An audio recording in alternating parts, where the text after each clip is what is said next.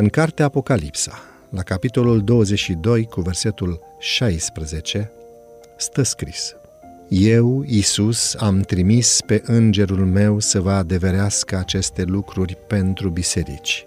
Eu sunt rădăcina și sămânța lui David, luceafărul strălucitor de dimineață. Solia îngerului al treilea trebuie vestită cu putere. Forța cu care au fost proclamate mesajele primilor doi îngeri trebuie să se intensifice în proclamarea mesajului celui de-al treilea.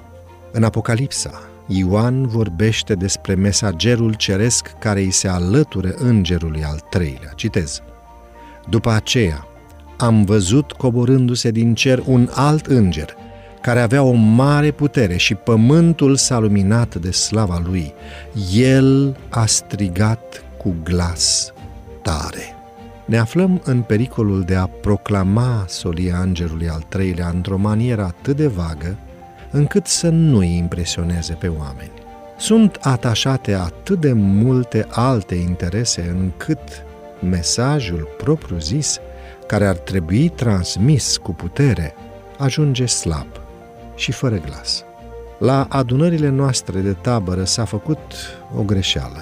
S-a amintit subiectul sabatului, dar acesta nu a fost prezentat ca marele test pentru această perioadă.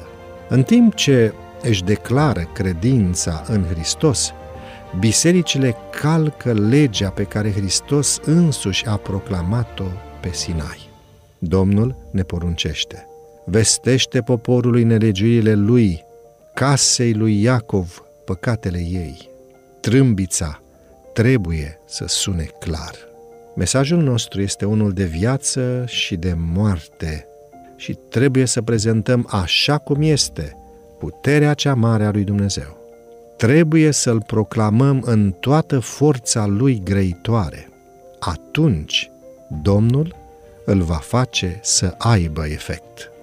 Ne pasc pericolele zilelor din urmă și misiunea noastră este să-i avertizăm pe oameni de pericolul în care se află.